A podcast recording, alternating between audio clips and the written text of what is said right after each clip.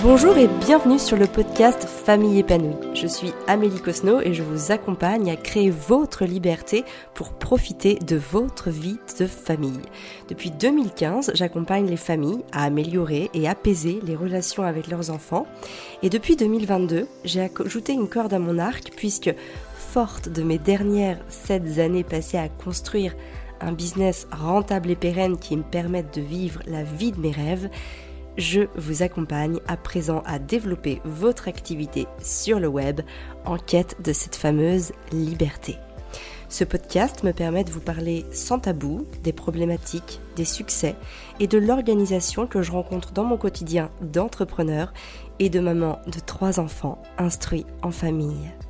Je souhaite qu'il vous inspire, qu'il vous motive, qu'il vous apporte des solutions à appliquer pour vous-même et tout simplement qu'il vous rassure je vous souhaite une très belle écoute de ce nouvel épisode. Entreprendre en couple, c'est une question qu'on peut parfois se poser quand on a envie de se lancer dans l'entrepreneuriat, qu'on est seul et qu'on aimerait bien avoir un associé ou un équipier avec qui faire une partie du chemin. C'est la question qu'on s'est posée avec Fabien et j'ai même envie de dire c'est la conviction qu'on avait avec Fabien quand on s'est rencontrés sur les bancs de l'école en BTS on s'est rapidement mis ensemble au bout d'une grosse année. Et très vite est né ce projet de construire, de développer un business pour pouvoir être libre. Alors ça s'est pas fait sans mal. Au départ, on s'est dit qu'on allait devoir euh, générer plus d'expérience. Et donc on a continué nos études sur une école de commerce en région parisienne. Et puis à ce moment-là, on s'est dit qu'on allait générer de l'expérience sur le terrain en étant salarié.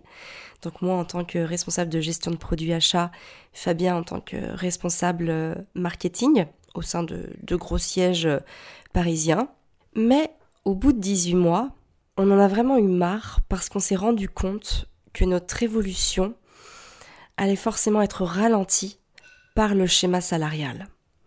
Qu'on n'arriverait pas à s'épandre et à croître de la manière dont on voulait, parce que le schéma salarial avait tout simplement ses limites, et qu'on était plus gourmand, qu'on avait envie de plus de rapidité, et surtout d'être euh, libre et d'être ensemble. Alors on s'est lancé dans l'entrepreneuriat fin 2010, on a créé une première société, peut-être que vous connaissez l'histoire parce que je l'ai déjà raconté dans d'autres podcasts, mais en tout cas une chose est sûre, c'est qu'on a toujours voulu entreprendre ensemble C'est une question donc on s'est posée au moment où on était en BTS, avant même de d'envisager d'avoir des enfants par exemple. On savait qu'on ferait quelque chose ensemble parce que notre envie, notre motivation et notre volonté de, de nous réunir sur un parcours entrepreneurial était plus fort que tout. Alors aujourd'hui, ça fait 12 ans qu'on travaille ensemble qu'on est associé finalement hein, dans nos projets euh, entrepreneuriaux. Ça ne s'est pas toujours fait sans mal, mais il y a eu aussi énormément de bonheur. D'ailleurs, je peux parler au présent parce qu'il y a énormément de bonheur. Et je trouvais ça pertinent de vous faire un petit peu un tableau des choses qui sont les plus difficiles à vivre au quotidien quand on est un couple associé. Et aussi, évidemment, toutes ces choses qui sont extraordinaires à vivre au quotidien en tout cas euh, selon mon regard. Je vais commencer par vous évoquer ce qui est plus difficile, parce que je voudrais terminer par le meilleur. La première chose, ça a été évidemment la prise de risque financière. Quand on s'est lancé, fin 2010, avec Fabien, on a tous les deux négocié des ruptures conventionnelles avec nos, avec nos patrons. Et forcément, on s'est retrouvé sans salaire fixe. Alors oui, on avait les indemnités de chômage qui durent à peu près deux ans. Mais au-delà, si le projet entrepreneurial n'est pas viable financièrement, il n'y a pas de soupape, il n'y a pas de salaire qui va assurer un filet de sécurité.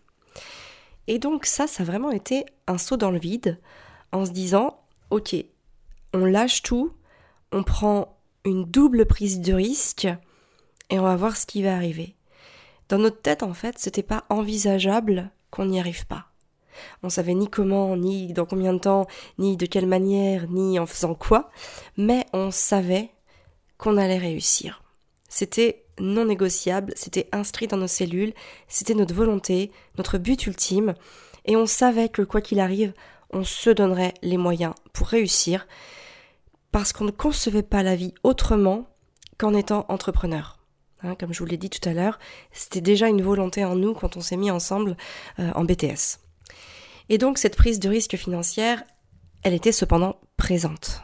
Parce qu'évidemment, il y a une réalité économique qui est que quand tu es au chômage et puis quand ensuite tu passes en plus au RSA pendant plusieurs années, il y a des choses qu'il va quand même falloir assurer, qu'il va quand même falloir assumer, et sans filet de sécurité, en gros un salaire, ça peut parfois paraître anxiogène. D'ailleurs, je vous cache pas qu'on a évidemment vécu des périodes anxiogènes dans ces moments-là. Mais finalement, elles ont été salutaires parce qu'elles nous ont montré que d'une certaine manière, le principal ne s'achète pas. Et ça, j'en ai parlé déjà dans d'autres podcasts que vous pouvez écouter. Et d'ailleurs, ce qui a été assez intéressant, c'est de voir à quel point les gens autour de nous, à cette époque-là, ne comprenaient pas notre choix, parce que pour eux, c'était plus intéressant qu'il n'y en ait qu'un seul qui se lance, et puis l'autre rejoigne euh, le premier quand ça marcherait financièrement. Mais avec Fabien, on a un petit peu ce, côté, euh, on fonctionne hors des sentiers battus, on marche hors des sentiers battus, et on se dit que de toute façon, vu qu'on voulait y arriver, et qu'on s'en donnerait les moyens, pourquoi ne pas prendre ce risque? Donc on l'a pris, ça a été compliqué quelques années, pendant cinq ans, et puis au bout de cinq ans, on a enfin accédé à la liberté financière. Et là, ce qui est très intéressant, et j'aimerais quand même en parler avant de passer au point suivant, c'est qu'il y a énormément de gens, les gens, qui justement nous disaient qu'on prenait des risques euh, considérables à se jeter tous les deux à l'eau en même temps sans bouée de sauvetage. Beaucoup de ces personnes-là nous ont dit que finalement, Fabien et moi, on avait de la chance. On avait de la chance parce que voilà, ça nous souriait, parce que euh, on avait la vie qu'on voulait. Et quelque part, il y a eu, alors évidemment, ce côté, on était très fiers de nous, mais il y avait aussi ce côté un petit peu frustrant de se dire Ouais, mais attendez, on a quand même pris des risques. Ça s'est pas fait sans mal.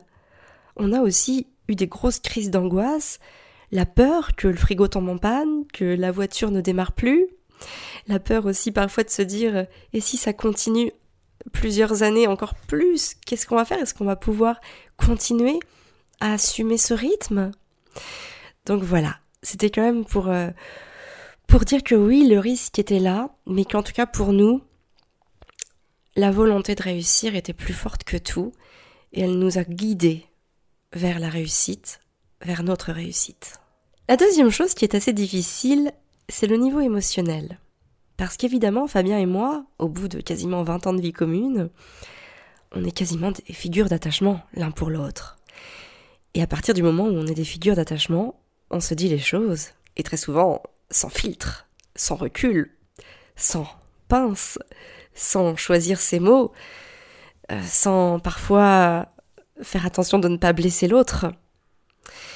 Et donc, à partir de ce moment-là, eh bien, il y a une tension émotionnelle qui se crée parce que quand l'un de nous va faire une remarque à l'autre, il n'y a pas non plus le recul pour le prendre, c'est très à chaud. Donc ça peut vite monter très vite dans, dans les tours émotionnels parce que il n'y a pas de détachement, il n'y a pas de recul, il n'y a pas d'objectivité à nos propos. On est très vite dans l'attaque aussi de l'autre parce qu'on se connaît tellement bien qu'on sait exactement là où on peut se faire mal. Et quand on a besoin de faire réagir quelqu'un, très souvent la meilleure façon de le faire réagir, c'est de le piquer et de le piquer là où ça fait mal. Et comme on a cette connaissance très fine euh, l'un de l'autre, eh ben c'est d'autant plus facile d'aller piquer là où ça fait mal.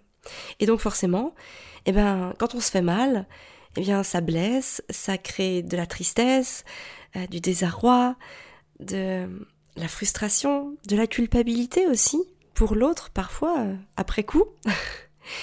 Et donc forcément, ben, ce ne sont pas toujours des choses qui sont très agréables à vivre. Et ça amène à ce troisième point qui est faire la part des choses entre le pro et le perso. Parce qu'à partir du moment où on est en conflit, alors j'ai envie de dire que ce soit sur des sujets pro ou des sujets perso, eh bien tout est lié.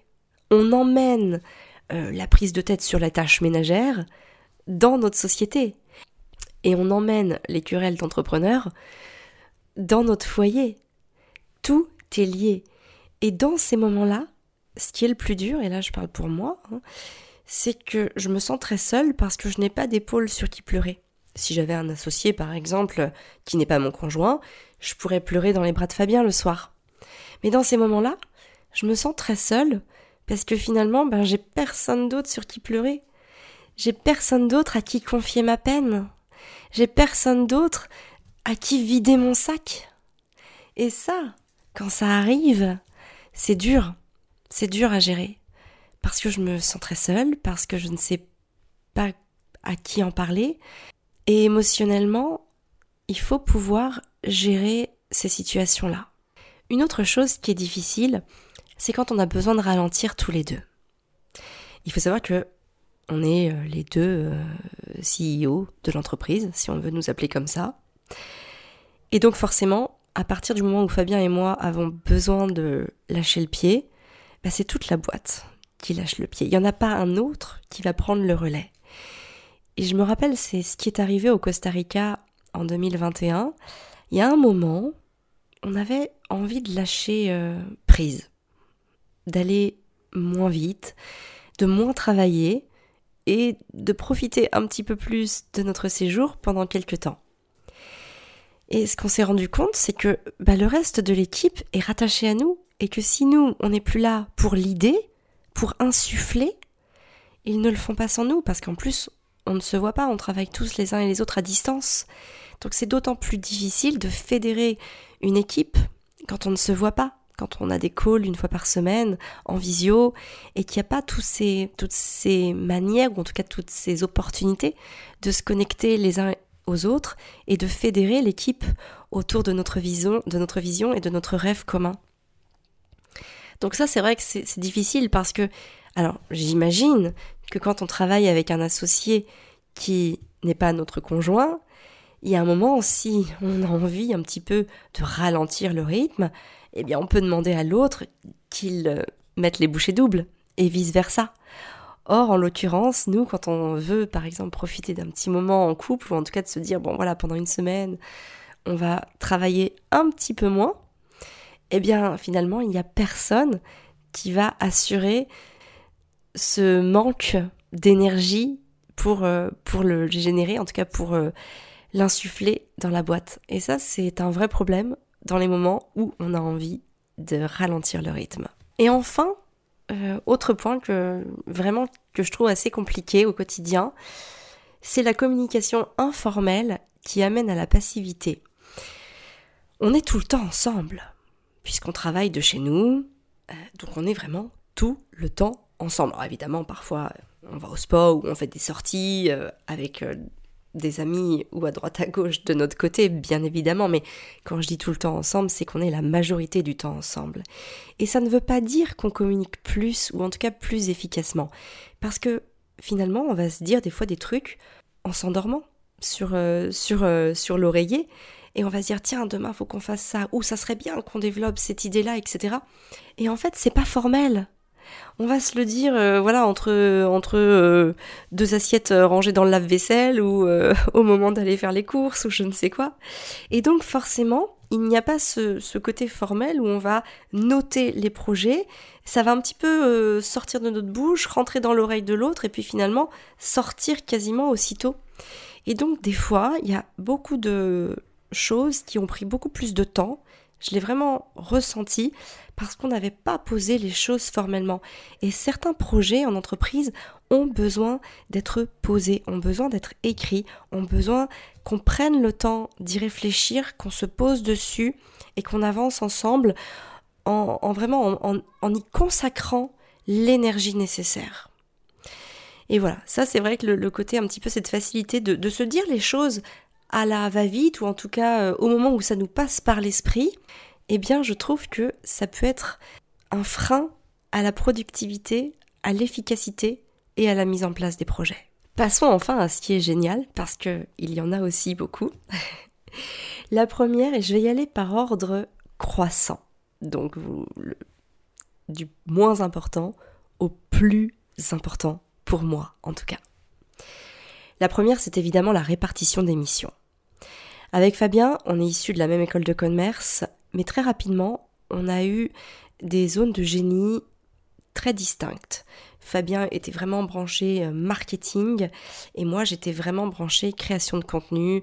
Donc ça s'est très bien fait au début et ce qui a été extraordinaire c'est que ça nous a permis de ne pas avoir eu à recruter des prestataires au lancement de notre activité et donc de pouvoir sauver notre marge ou en tout cas de pouvoir euh, maximiser un maximum de marge puisque la marge qu'on réalisait nous a permis de nous rémunérer nous et non pas des prestataires externes pour pallier à nos manques de compétences ou en tout cas à ce que l'on ne savait pas faire.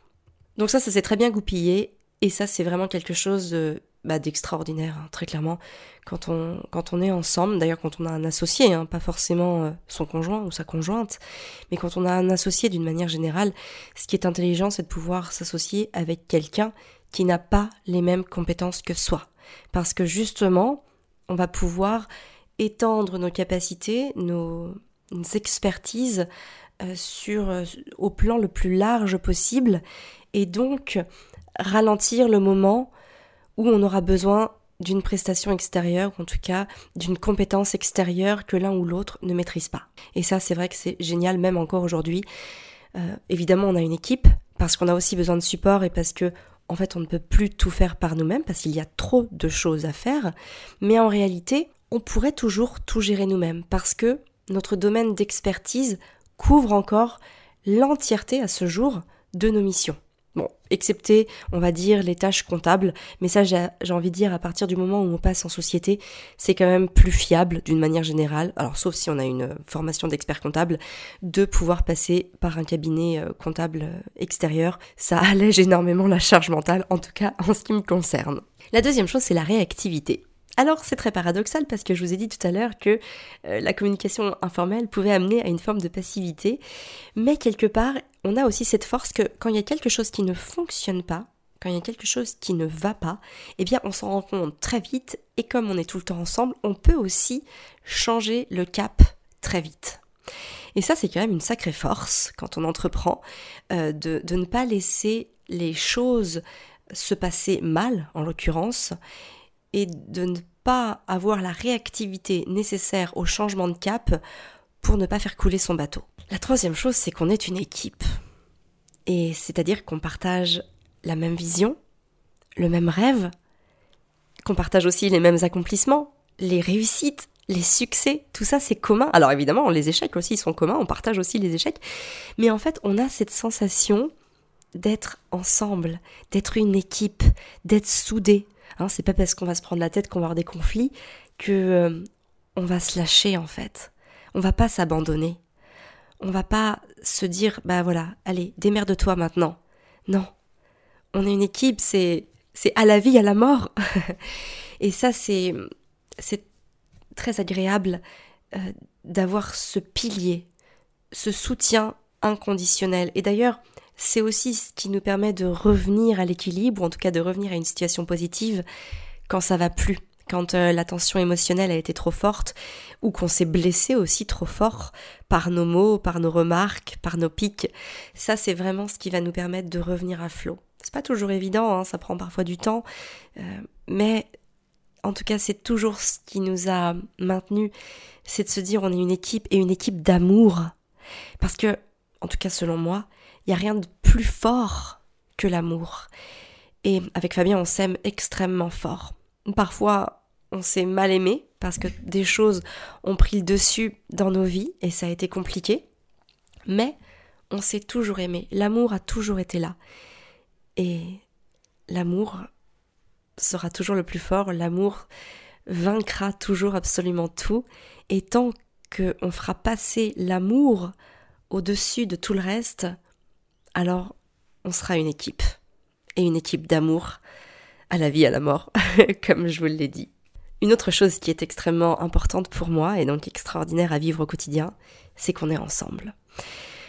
Quand j'ai rencontré Fabien, et d'ailleurs d'une manière plus générale, avec les personnes que j'aime très fort, j'ai un besoin viscéral de les voir, de les toucher, d'être en leur présence, de sentir leur regard, d'entendre leurs mots, d'être avec elles en fait, tout simplement. Et quand on travaillait euh, en région parisienne notamment, c'était un sacré déchirement chaque matin quand on devait se quitter avec Fabien à la station Opéra. Oh, la station Opéra me, me, me, me, file des frissons rien qu'à l'évocation de ces souvenirs parce que moi je partais au nord, il partait au sud et c'était horrible à chaque fois. C'était des, on s'embrassait, on se serrait dans les bras comme si on ne se reverrait jamais. Ça devait être assez étrange à voir pour les gens autour de nous parce qu'ils devaient se dire ah le couple qui ne se reverra peut-être pas avant quelques mois. Non non, nous on se revoyait tout simplement euh, quelques heures après, enfin le soir. Mais euh, moi il faut savoir que j'ai quand même une tendance à être euh, très dans très entière. Donc je, je, suis très passionnée et je vis mes émotions à fond. J'y vais jusqu'au bout. Et, et, donc voilà, je, je vivais ce déchirement aussi jusqu'au bout. Et quand on s'est lancé dans l'entrepreneuriat, au départ, il a fallu construire notre premier projet, hein, le projet initial. On n'avait donc rien. Il n'y avait rien de tangible du tout. On s'est lancé dans le vide en n'ayant rien, absolument rien. On ne savait même pas ce qu'on allait faire. J'étais heureuse parce que je passais toutes mes journées avec Fabien et que rien ne nous séparait.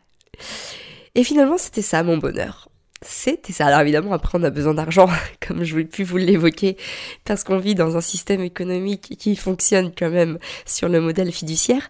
Mais ça n'empêchait pas que j'étais heureuse et, voilà. Et aujourd'hui encore, le fait d'être avec Fabien et aujourd'hui maintenant nos enfants, bah ça me rend la plus heureuse du monde et dans les moments où je vais moins bien, que ce soit à cause de Fabien ou pas, hein, que ce soit à cause d'autre chose, parce que il euh, n'y a pas que, y a pas que, que, on va dire, nos engueulades entrepreneuriales ou même privées euh, qui font parfois euh, tanguer le bateau.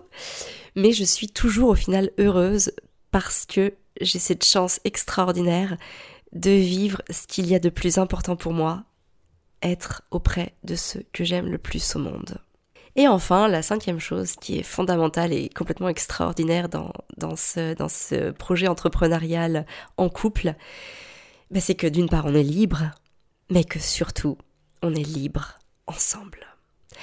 Et ça pour moi c'est très fort parce que bah, ça permet encore une fois de donner une dynamique encore plus forte à notre couple, à notre projet familial et à la conception de la vie que je fais d'une manière générale, ou en tout cas que j'ai d'une manière générale.